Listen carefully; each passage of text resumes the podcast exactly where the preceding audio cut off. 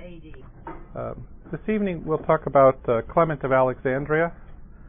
This is a uh, another one of those uh, converts, who a well-educated converts that were coming into the church that we've been talking about. Uh, the most uh, famous being Justin the philosopher, otherwise known as Justin the Mar- Justin Martyr, who we talked about earlier. And Clement is very similar to this type in that he's uh, he's uh, he's uh, interested in philosophy, just just like Justin.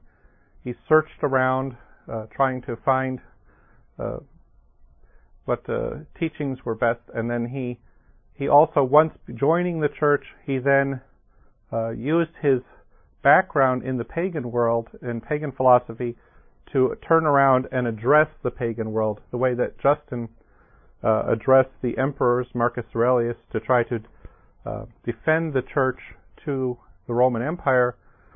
Clement also is writing back to the educated pagan world that he comes from to try to explain Christianity to them. The, so, in the one sense, he's a, a figure who's very familiar to us, very similar to the, the apologist. So, we could uh, list him as an apologist. But he's uh, he's much more than, than an apologist. Another uh, factor of his life was that uh, he he apparently grew up in Athens in Greece, and then he began to when he became a Christian, he began to uh, travel around to visit uh, what he describes as the elders who preserved the apostolic tradition. And he, he traveled quite extensively, uh, going first to, well, he, at first he was studying with someone in Greece, and then he went to southern Italy, studied with another elder there, and then he went over to Lebanon, and then later to the to uh, what's now northern Iraq, uh, the area what he calls Assyria, and another place in the east which he doesn't specify, and then ends up uh, in Egypt. And in these places, he's gathering up uh, the apostolic tradition, and in this sense, he's very similar to Irenaeus, with Irenaeus' focus on the preservation of the apostolic tradition in the church as a, um, a way, as an alternative to the Gnostic uh, teachings that were being invented by the various Gnostics. Clement, I should just geographically, where is he located? Uh, 150 to 215, I mean, not geographically, um, chronologically, he's living at the same time as Irenaeus, who dies in, uh, who become Irenaeus becomes a bishop in 177, when uh, Clement is a young man starting his journeys. He uh, Irenaeus dies in two, about 202. He's martyred. This is the time when um, Clement was teaching at the school in Alexandria. So he, at that time he's a Christian teacher. So his life is contemporary with Irenaeus. Irenaeus would be an older uh, contemporary of his. Also, Justin, the philosopher, died in 165, so when Clement was 15. So he's, a, again, an older contemporary. The um, person we discussed last time, uh, last month, was uh, Tertullian of Carthage. He would be about the same time period. They would be almost exactly contemporary. Uh, Tertullian, though, living in North Africa and being part of the Latin world, there's you know not really any contact between them. One of the interesting things about uh, Clement when traveling around looking for this apostolic witness is he, is he, he meets all these elders, but we don't know who any of them are. Actually, well, we we know the last one is, um, and he'll tell. I'll talk about him and we guess that one of the one of the others may have been Tatian, a disciple of Justin the philosopher. But uh, but the others, we we don't we don't know who they are. We don't have any writings, so it's a um, a kind of uh, warning to us that we think we you know that we have all the we have all these books, but actually the books that we have are what survived and the, the knowledge that we have of, of the people uh, of the early Christianity are what you know was preserved in, in Eusebius, but uh, but there were a lot of uh, Christians out there and, and people who were famous that that we don't know who they are or we don't have anything from them. Part of this was because of the uh, time of the persecutions under Diocletian in the late fourth century. Uh, one of the things that the persecutions did was burn all the Christian books, so uh, as many as they could get their hands on. So a lot of Christian literature that was current uh, in the 200 oh, from 100s and 200s um, was destroyed right about 300. And so uh, part of what Eusebius is doing is kind of collecting the pieces and trying to, the, after the persecution, trying to put together an account of the church, of the history of the church prior to the persecution. And uh, so we owe a lot to his his work, but there's there's a lot obviously that that uh, was not preserved. So that's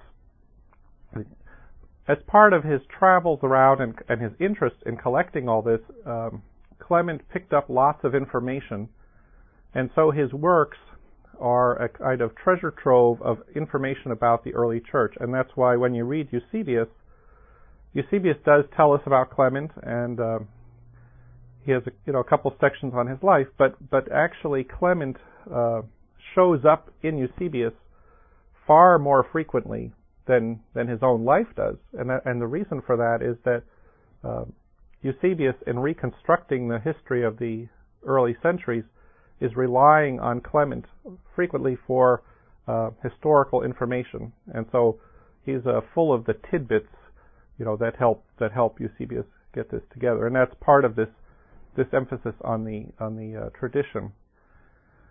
The emphasis on tradition has to do with his historical place, which we talked about his contemporary with Irenaeus. Uh, one of the things, what did Irenaeus' life was spent combating Gnosticism. And so a major feature of Clement's work is the opposition to Gnosticism. Gnosticism is the uh, kind of importation of, let's say, Iranian dualism into uh, the Christian and Jewish Christian worlds Gnosticism is the rejection of the material world. So, uh, so matter is evil. Rejection, therefore, of uh, of marriage, and especially uh, procreation. So rejects these things.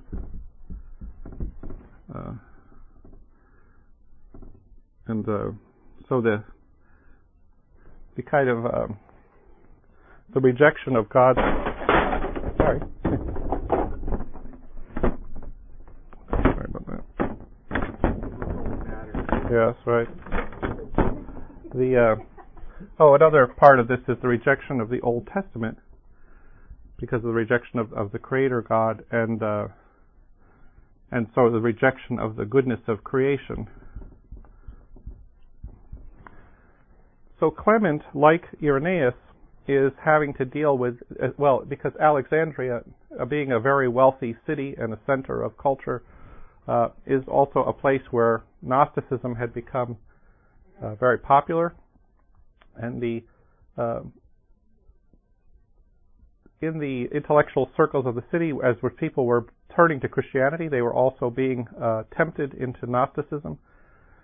So Clement has several two things that he's trying to do. One is so one of the reasons why all of this uh, emphasis on the traditions of the elders is important is because again, like Ignatius, like Irenaeus, he wants to compare the apostolic Christianity to the Christian uh, individual Christian, let's say not Christian, but uh, individual cults uh, developed by of Gnostic cults developed by the various Gnostic teachers, and this uh, we talked about uh, last couple of ago Valentinian, and um, he's uh, so he's a little bit young. He would have been a, I mean, older again, older contemporary. He would have died when Clement was uh, 15, but his followers were uh,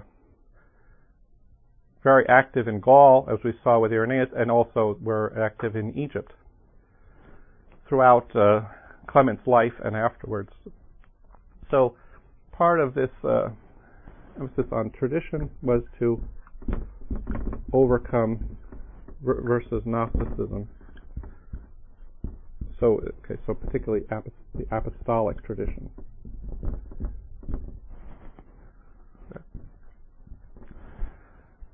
The other um, interest of, of Clement is that one of the teachers that he had was this uh, person he went to consult with, this person, Tatian, who started out as a disciple of Justin the philosopher, but kind of very similarly to uh, to Tertullian, he turned Tatian turned to a um, sort of a more radical sect.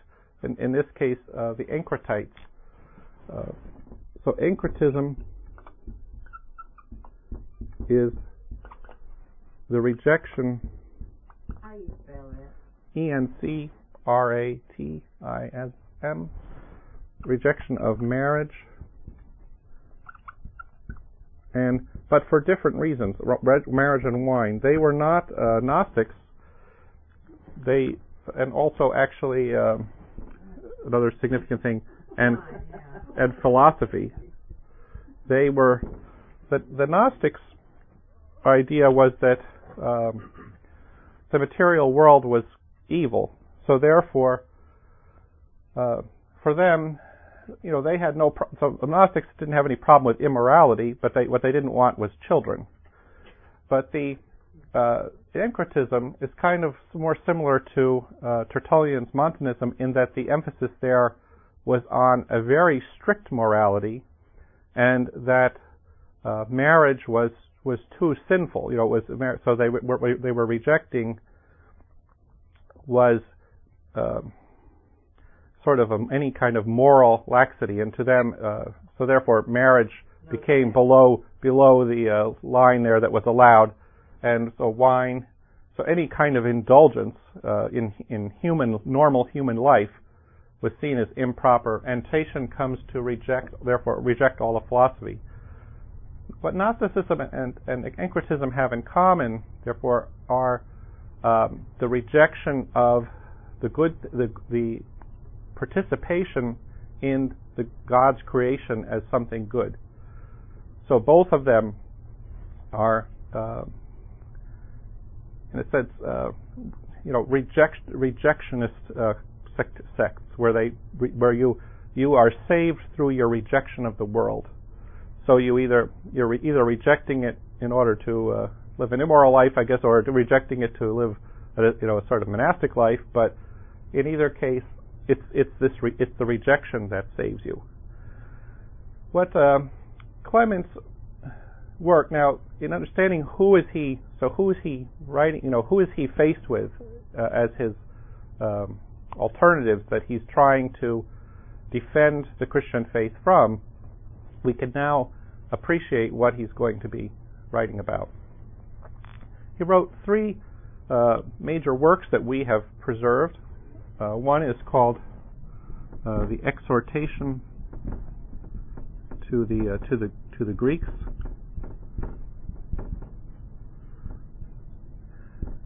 The uh, this one is very similar to the. This is an apologetic work. He's writing. He's uh, well, I should say in, in the how what happened to his life after traveling all around. Um, yes, I should uh, finish up that part. He, uh, he gets to Alexandria. There, he finds his favorite teacher, the uh, elder uh, is Pantaenus, who Pantaenus, sorry, who himself was a Greek philosopher. He was a Stoic from Sicily who had become a Christian, uh, gone off to India as a missionary uh, sometime probably around the 170s, and ended up coming back to Alexandria where he became a teacher.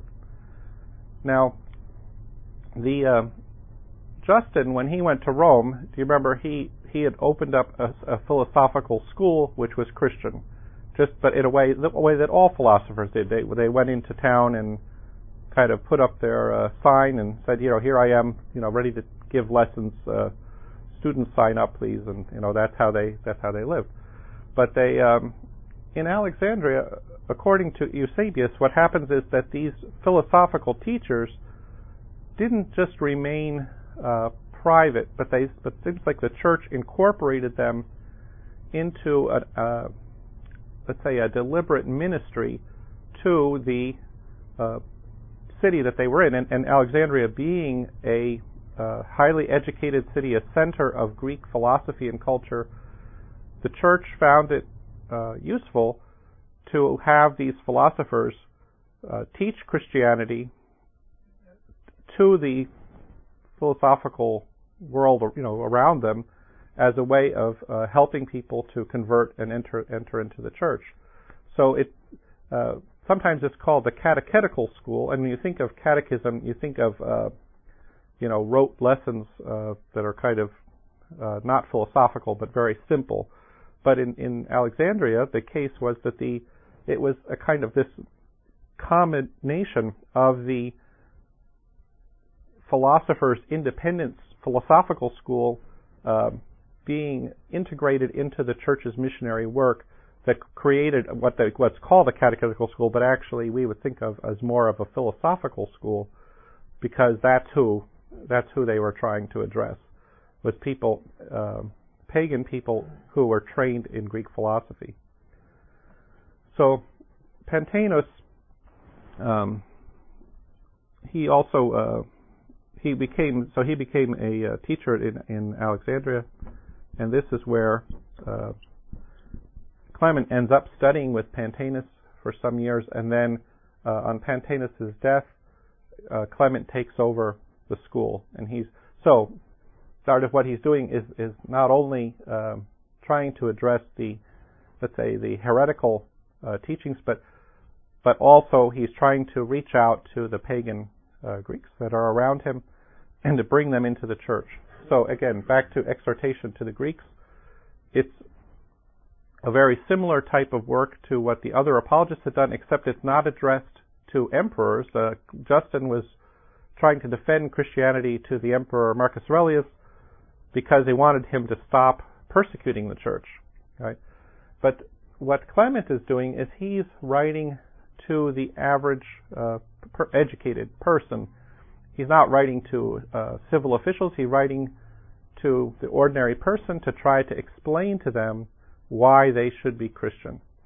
And so his arguments are not so much legal the way they would be in Justin or in Tertullian's uh, apologetic writings, but uh, philosophical. And so what he talks about, uh, and I should say that one of the other very distinguishing uh, things about Clement is that he was incredibly well educated.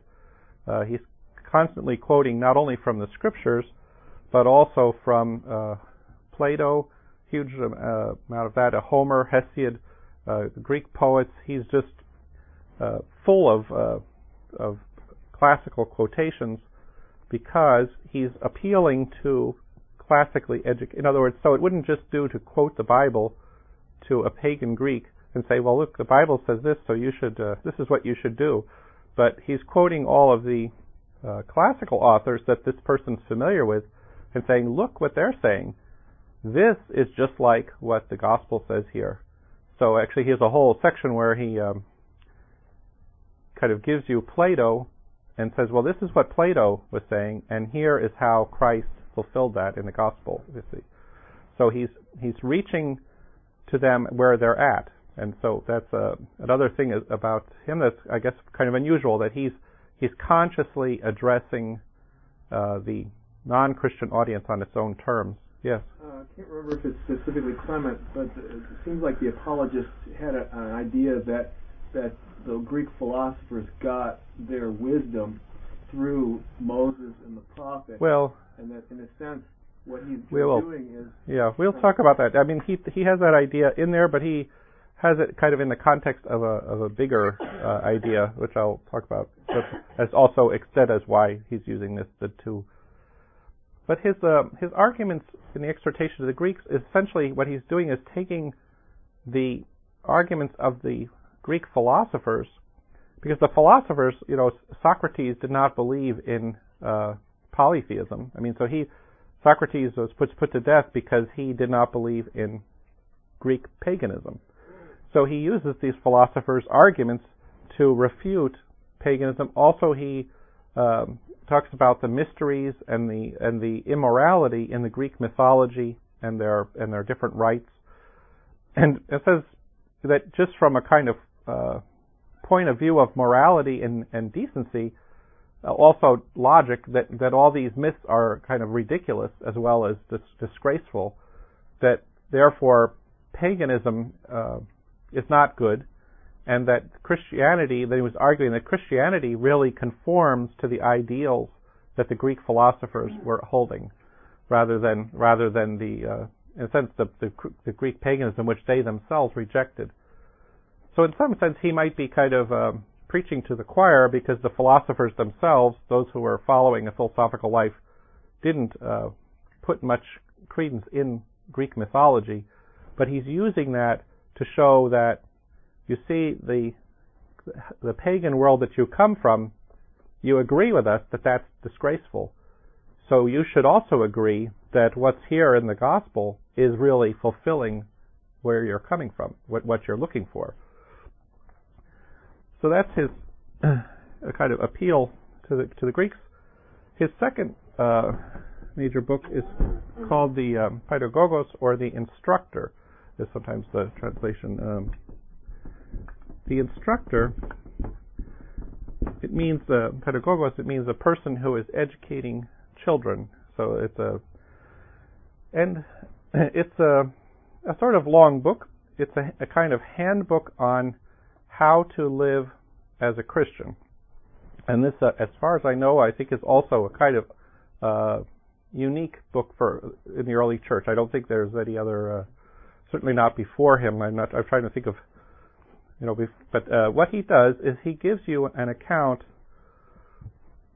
of how to live every aspect of your life in a Christian way, and this includes how should you dress, how should you eat, what should you eat, how should, should you eat it, that you shouldn't eat, you know, don't gobble your food, don't pick at your food, don't uh, don't spill your food on your on your uh, on the on the tablecloth. So all kinds of uh, advice about uh, how to drink. That he does he allows drinking wine. He says, well, you could drink wine, but drink it in moderation. You know, if you get drunk, that's disgraceful. Uh, what kind of clothes wear? What kind of jewelry? So he permits, you know, jewelry. He's not a uh, let's say, kind of uh, an absolutist. He doesn't say you can't wear anything, uh, any jewelry, but uh, or but but only you know what's appropriate to Christians, not to be overdoing it. Uh, how to how to talk uh, so that you're not in a kind of loud laughs or anything like that, but uh, speak moderately. Uh, how to walk, how to you know walk don't walk so that uh, make a spectacle of yourself, but to be dignified uh, there's just a, a, a ton of this uh, stuff. So it tells you kind of, you know, it's very interesting because it gives you a picture of, of everyday uh, life and and how the Christian should behave in all this. And you might think, uh, reading this, well, gee, you know, what is this? All these, you know, rules about uh, every aspect of, you know, what kind of clothes to wear, all, and how to go to the bath, you know, the public baths, what you should do there, what you shouldn't do. Uh, it all seems. Um, kind of petty, you know, what, why am I bothering to read all this? But the point that he's making without, he's not doing, you know, he sort of makes it um, in a kind of roundabout way, the point is he's, he's talking to people who are hearing the other side of this. Gnosticism who says basically, you don't, you reject this world. You don't, doesn't matter how you live in this world because uh, everything in this world isn't, is meaningless. So you can, uh, you know, live however you want.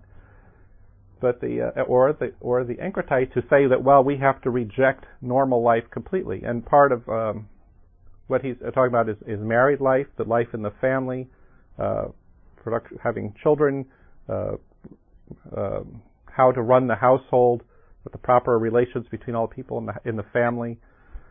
He's what he's doing is he's defending normal life, saying that the Christian does live the life of this world. That that and that he does live in a family. He does that and that and that not like the Gnostic who says, well, but but none of it matters. You know, sure, I can go do what I want, but it doesn't matter.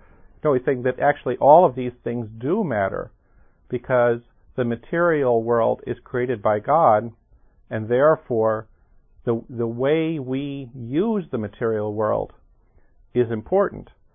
And so the true Christian is the one who is using the material world in the way that God intended and not uh, not rejecting it or not misusing it. Yes. As, as I recall, when I read that, uh, I guess uh, you know, I, I agree with you generally that that he doesn't like prohibit Mhm. all kinds of things, you know, Yeah. saying that they're evil, but uh, he also is, you know, it, it all it sounds pretty monastic actually. As far Well, as colors go, Yeah. you know, he doesn't want people, you know, wearing all kinds of fancy colors. Yes. Uh, it's pretty much white. Um, when it comes to uh, no dyeing of hair or Yeah. picking out Oh, that's right, hairs no, and all yeah. kinds of things like that. You know, Yeah.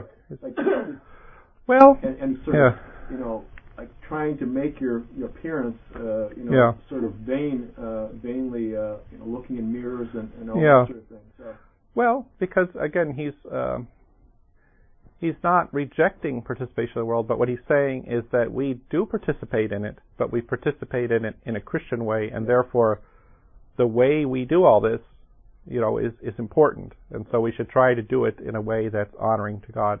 Right. So it's um, it's kind of you know the temptation when you're reading this book is to sort of find it amusing, I guess, you know, that it's all this. Uh, uh, prescriptions and things. But on the other hand, uh, I think uh, it's it's actually very helpful because it's uh, because it's giving, in fact, this positive view of normal uh, normal life in the world and, and normal married life with that as part of as part of the the life of the Christian that ultimately leads to salvation. Because when he'll one of the things he'll talk about, he'll use the term um, the Gnostic.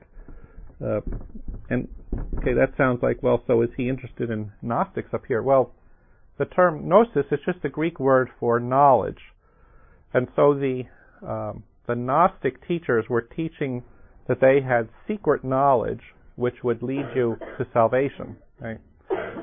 But the uh, what what he's doing is saying just like so. Um, uh, Irenaeus's work is called against um, the the the no, against it's you know that's but that's what we call it, but that's not his name for it.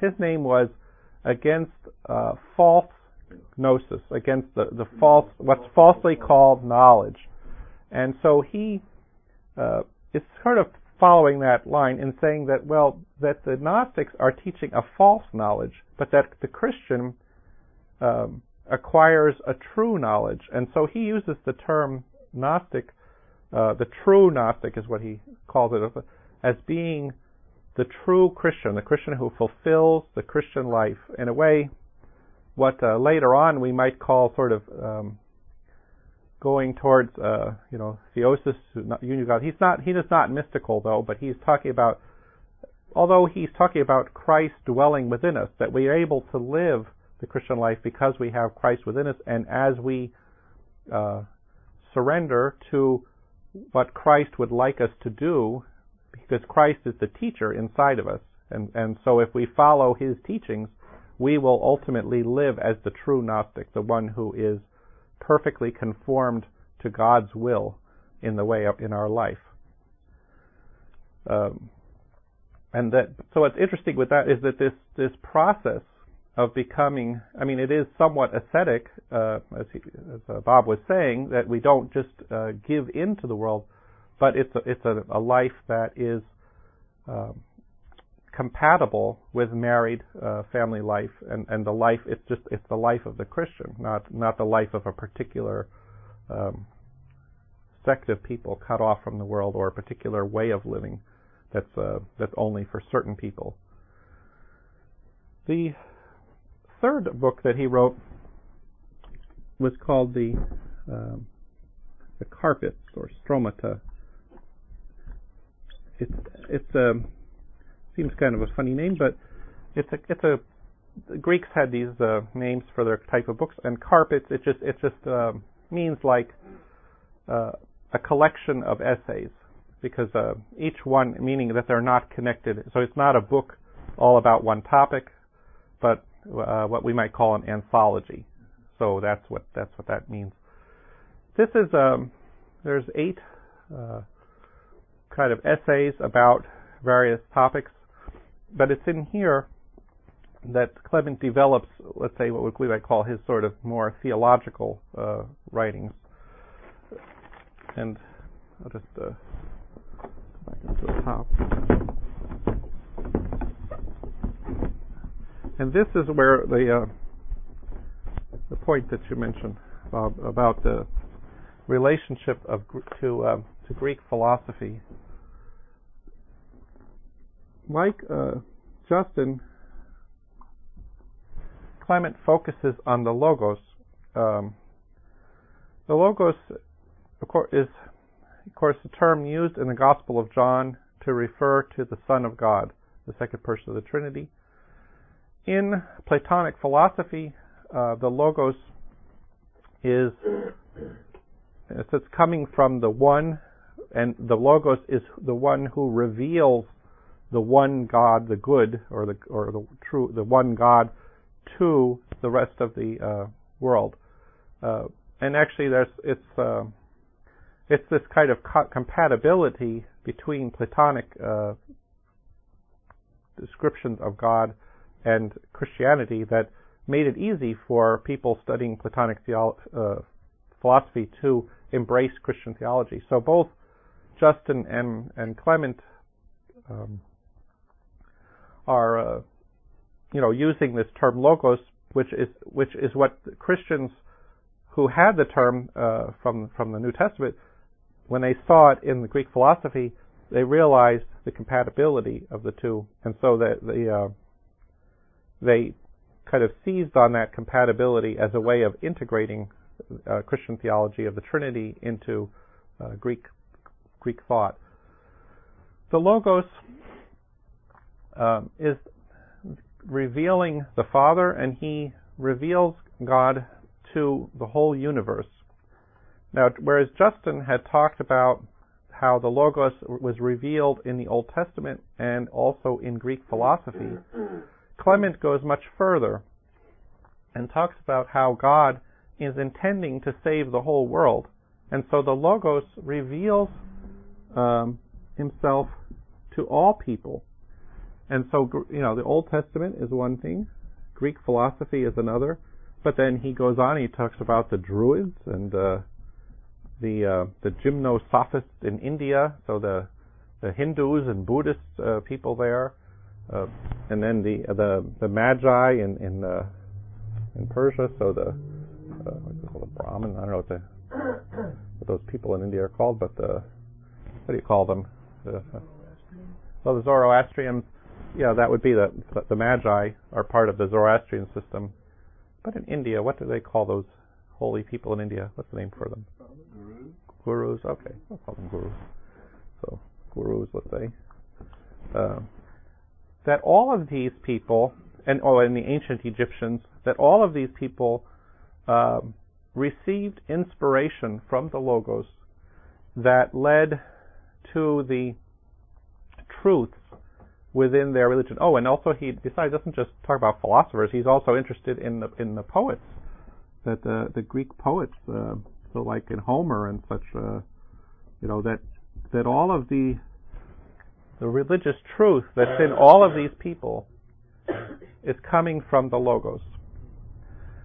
So in everything there's good. There's something from God in all of it. And it's all been given by God providentially to prepare people for the coming of Christ. Then this, um, but he says that because of, of uh, fallen humanity, uh, demons, uh, that what has happened is that the truths coming from the Logos are not preserved purely, but are corrupted in each one. So that there's elements of good, but that the human nature has has uh, you know deformed the truth in each one of these. So the coming of Christ, when the Logos himself now comes down and becomes Christ on earth, part of what he's to do is he's, the Christian church is bringing each of these people into the knowledge that they're, uh, that he is the fulfillment of all of the truth in each of their uh, religions and each of their well or poetry or work whatever whatever was good throughout the whole world is fulfilled in Christ. And the church's job is to uh, bring that knowledge to all of them and also to um, to correct the, whatever errors have come in. And this is uh, I think Clement has this wider point of view because if you remember his teacher Pantaenus had gone as a missionary to India. And so is not just uh, thinking in terms of the Greek world and the Greek philosophy, but he's thinking now that you know there's there's a bigger world out there, and all of the that all of these people uh, were created by God, and they're all intended for salvation. So that's why he has this very broad uh, perspective. Yes. Is, is Origen going to come later, or has he already happened? He is. Um, he's a student. He's a young man. Uh, actually who went attended Clement's classes. Uh, and there seems to be a school of thought that's developing here with right. central notions. Yes, right. Well, I mean, um, this is of course seems very similar to what Justin is saying. Now, Justin, of course, is a person coming from the similar background, um, and he would have died when uh, Clement was a young man. But as Clement was traveling around, probably he learned uh, from well, because remember uh, Justin had the school in Rome, so his his teachings would have been uh, taught there, and, and he would have probably met people who had taught that. But he, uh, I think, from Pantaenus' influence, you know, is, is how he it comes to expand this notion. The uh, one of the other um, you know, things that there's, I said, there's eight of these uh, stromata, and they talk about he it kind of there's a lot of about living the the uh, the Christian life about being the true Gnostic. What does all this mean? The role of faith uh, in a in a more spiritual sense. Okay, in the in the in the instructor, he's talking about okay the you know how do we live day to day, whereas the, in the stromata he's talking about uh, the spiritual life that leads to the uh, kind of union with Christ, although he doesn't talk uh, kind of like I said, uh, kind of in a metaphysically here, but kind of but but uh, in terms of this the life uh, that is fulfilled in Christ, being being the uh, the true Gnostic, the true uh, knower of God. Yes. Um, the Gnostics in Alexandria, mm-hmm. their background were they like Jewish Gnostics, pagan Gnostics, yes. or corrupted Christians, or where would they come? Where well, all three, because um, the church in, in Alexandria uh, was came from Palestine, from the Jewish Church of Palestine. From the manuscript tradition, there we see that it's it's very strongly connected with the Palestinian Christian Church. However, out of so out of that Jewish Christian, milieu, uh, we also had in Alexandria had a very large Jewish population itself, as well as being a center of Greek philosophy. So there were Gnostics who were um, pagan Gnostics, okay, because Gnosticism is the importation of dualism. You could do that as a as a pagan. Mm-hmm. Um, there were a number of, of Jewish Gnostics at that time, and then you had uh, Gnostics who adopted uh, certain portions of Christian doctrine and sort of um, were syncretistic, combining those elements. and then you had also Christians who became enamored of, of Gnosticism as um, what was per- presented as a higher, more spiritual form of the Christian life. And in a way, this is what Clement is combating. He's saying, well, yes, there is, uh, you know, a, a, high spiritual calling for the Christian, but it's not Gnosticism. It's it's the true Gnosticism, which the true um, mm-hmm. following of Christ is, is that higher spiritual life. Mm-hmm. Uh, one of the other things that he talks about in the Stromata is the importance of martyrdom.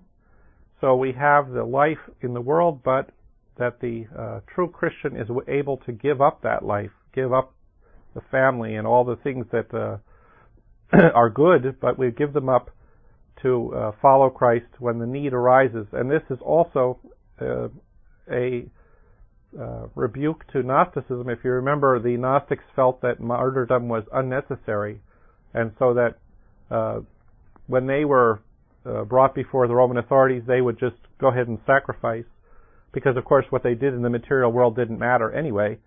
So they would sacrifice, and they felt that Christ, because they believed that Christ was only a spirit, that he had not suffered in this world. So again, uh, the, the, what you do in this world being irrelevant, why should you be suffering? So, um, part so uh, Clement on the good side is saying, well, no, we should have, uh, you know, we should enjoy the things that God made, but on the other side, that we also have to accept the suffering in this world that Christ suffered. So we don't uh, we don't just avoid suffering, but that that that that martyrdom is actually a holy calling from God. Um, these are the three main works. I just you know, they're in the Ante-Nicene Fathers. They're in Volume Two, which is uh, in the Red uh, series, and uh, there was another major work that does not survive, called the Hypotypesis, which means the sketches. And Clement was apparently a very big exegete of the scriptures. He, in the works we have, he quotes the Old and New Testament frequently, but in the Hypotypesis, it was a commentary on the uh, on the on the Old and New Testament, um, apparently very large commentary, but um, his type of in Egypt, uh, in Alexandria, there had been a Jewish uh, author named Philo, who I guess I maybe should have mentioned earlier, but uh, Philo was someone very similar to Clement in a way. He was uh, Jewish, but he became interested in Greek philosophy. And the Greek philosophers, they were, in order to um, to deal with the Greek mythology, they had invented a method of interpretation called allegorical interpretation, where is that the stories of the myths, which of course on the surface seem quite disgraceful, they say, well, really, that has a um, a symbolic significance, an allegorical significance that is actually spiritual, or in this case, philosophical. And so the uh, the ancient the uh, Greek philosophers used allegorical interpretation to explain the uh, stories of Homer and so on. Um, but Philo, he used the allegorical method to explain the Old Testament. And so this way, um, what he did was he then saw um, truths in the Old Testament that were similar to the Greek, uh, what the Platonism, Greek Platonism, I think was his main. But in this way, he could say, well, really, those things are are in the Old Testament too, but you have to use allegorical interpretation to see them. So the allegorical method, in a way, so what Philo is trying to do is trying to um, in a sense, combine the uh, wisdom of Greek philosophy with the the uh, wisdom of the Old Testament, and to show how they are compatible.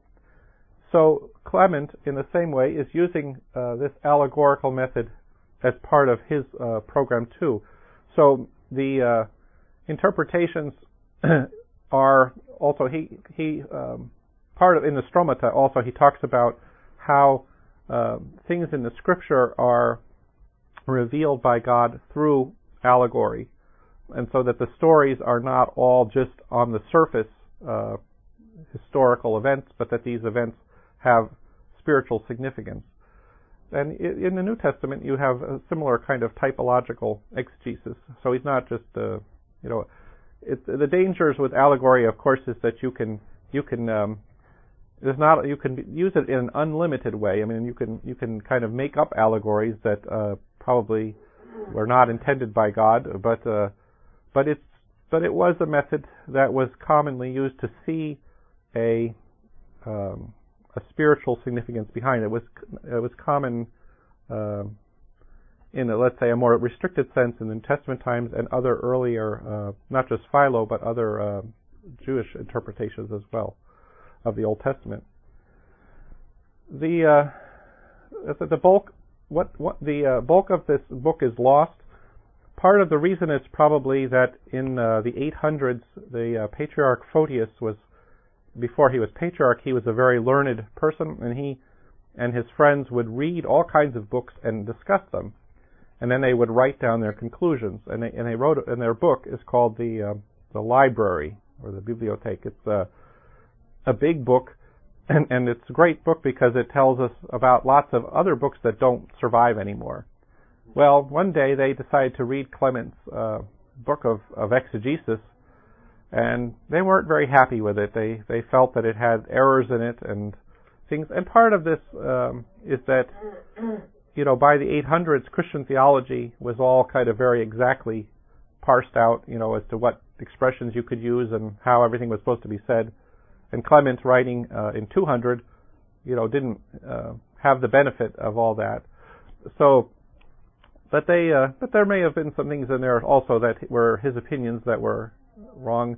So anyway, they Photius is very critical of the book. He says, you know, a lot of it's good, but he has some some wrong opinions, and that may be why, um, you know, not everybody went to the trouble to to copy it. There are fragments of the book uh, in certain authors that that quoted parts of it, but but as a whole, it didn't survive.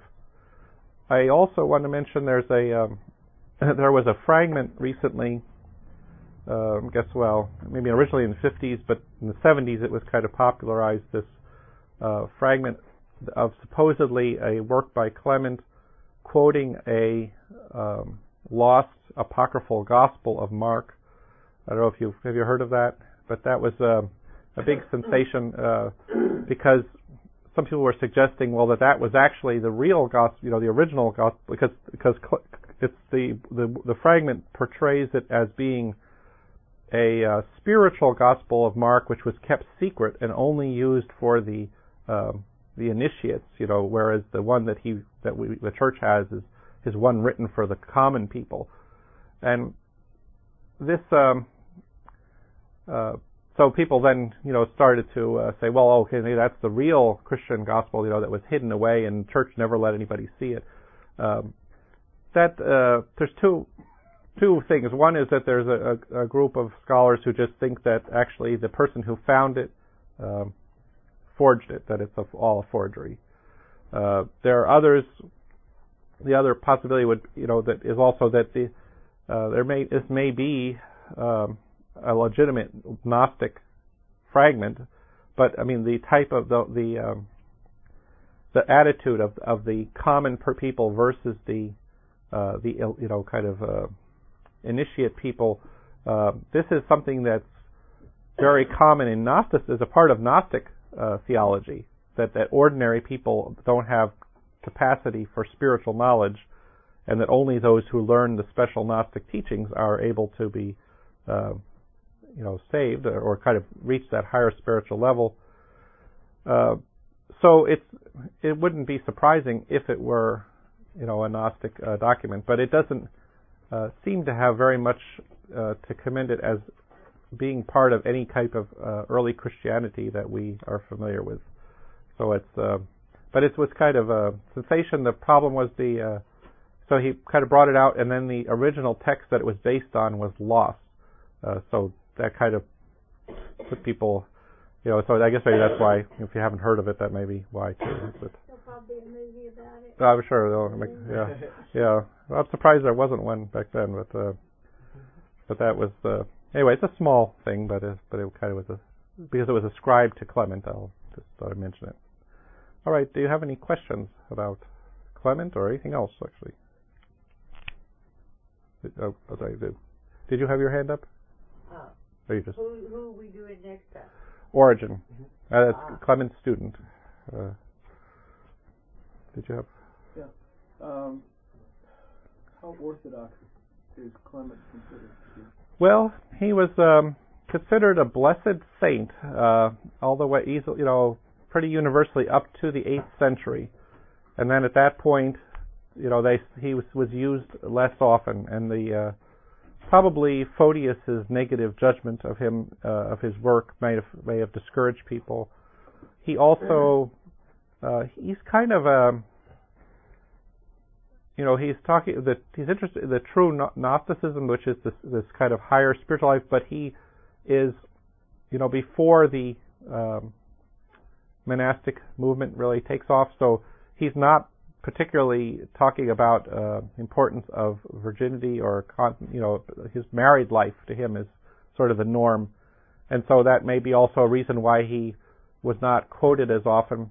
But he is, uh, I mean, when Eusebius in the 300s, I mean, his the ecclesiastical history is full of quotes of Clement, um, and so um, you know I think traditionally he was considered a saint, uh, but he's just that his works were not as relevant to later authors, other than I mean, the, the, I think from the uh, the apostolic traditions about the early church that that of course was always interesting, but uh, but he but he didn't really address the theological concerns of later times, so that's why he kind of became less copied and less uh, less uh, revered.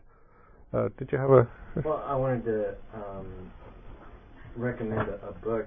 Hmm. Um, that talks about the when you were talking about the logos and the different mm-hmm. um, religious traditions and stuff. Um, Christ, the eternal Tao. Oh, okay. He goes fairly deep into um, Taoism and shows how um, mm-hmm. the logos was right. the Tao and yeah. And. Yeah, I would say that's right. That that book is really writing from the same perspective of. I mean, yes. When, uh, when did the um, when did the school of Alexandria all come crashing down? Well, was that a, was it a gradual thing or a um, Muslim thing? Or? Probably. I mean, the school of as we, as a as a school, you don't hear about it continuously, but of course, uh, I mean the uh, patriarchs of Alexandria, Athanasius, uh, Theophilus, Cyril, were all great theologians of the church, and in a sense, perhaps um, what happened is the church grew. Uh, you know, educational establishment grew too, and so it wasn't just uh, limited to, you know, one philosopher at Alexandria teaching, but that uh, you have all these monasteries, and, and also you didn't have the, you know, the at this time the the, the city is mostly pagan, right, and uh, so they were you know, and isolate the church, trying to reach the pagans. Whereas as the as the city becomes Christian, uh, there's less, uh, you know, it's it's less a, a focus thing. I mean, of course, Christian, uh, in a sense, the idea of a Christian philosophy of being able to combine the good things of philosophy with Christianity became the norm for the church fathers. So, by the way, that's there. If you took Tertullian and, and Tatian on one side, I mean, they're kind of the opposite. They're the rejectors of philosophy and uh, Justin Clement, and then the Cappadocian fathers later, uh, Origen to a certain extent. You know, they're all willing to sort of work with philosoph- with Greek philosophy, and uh, but realize it has to be molded.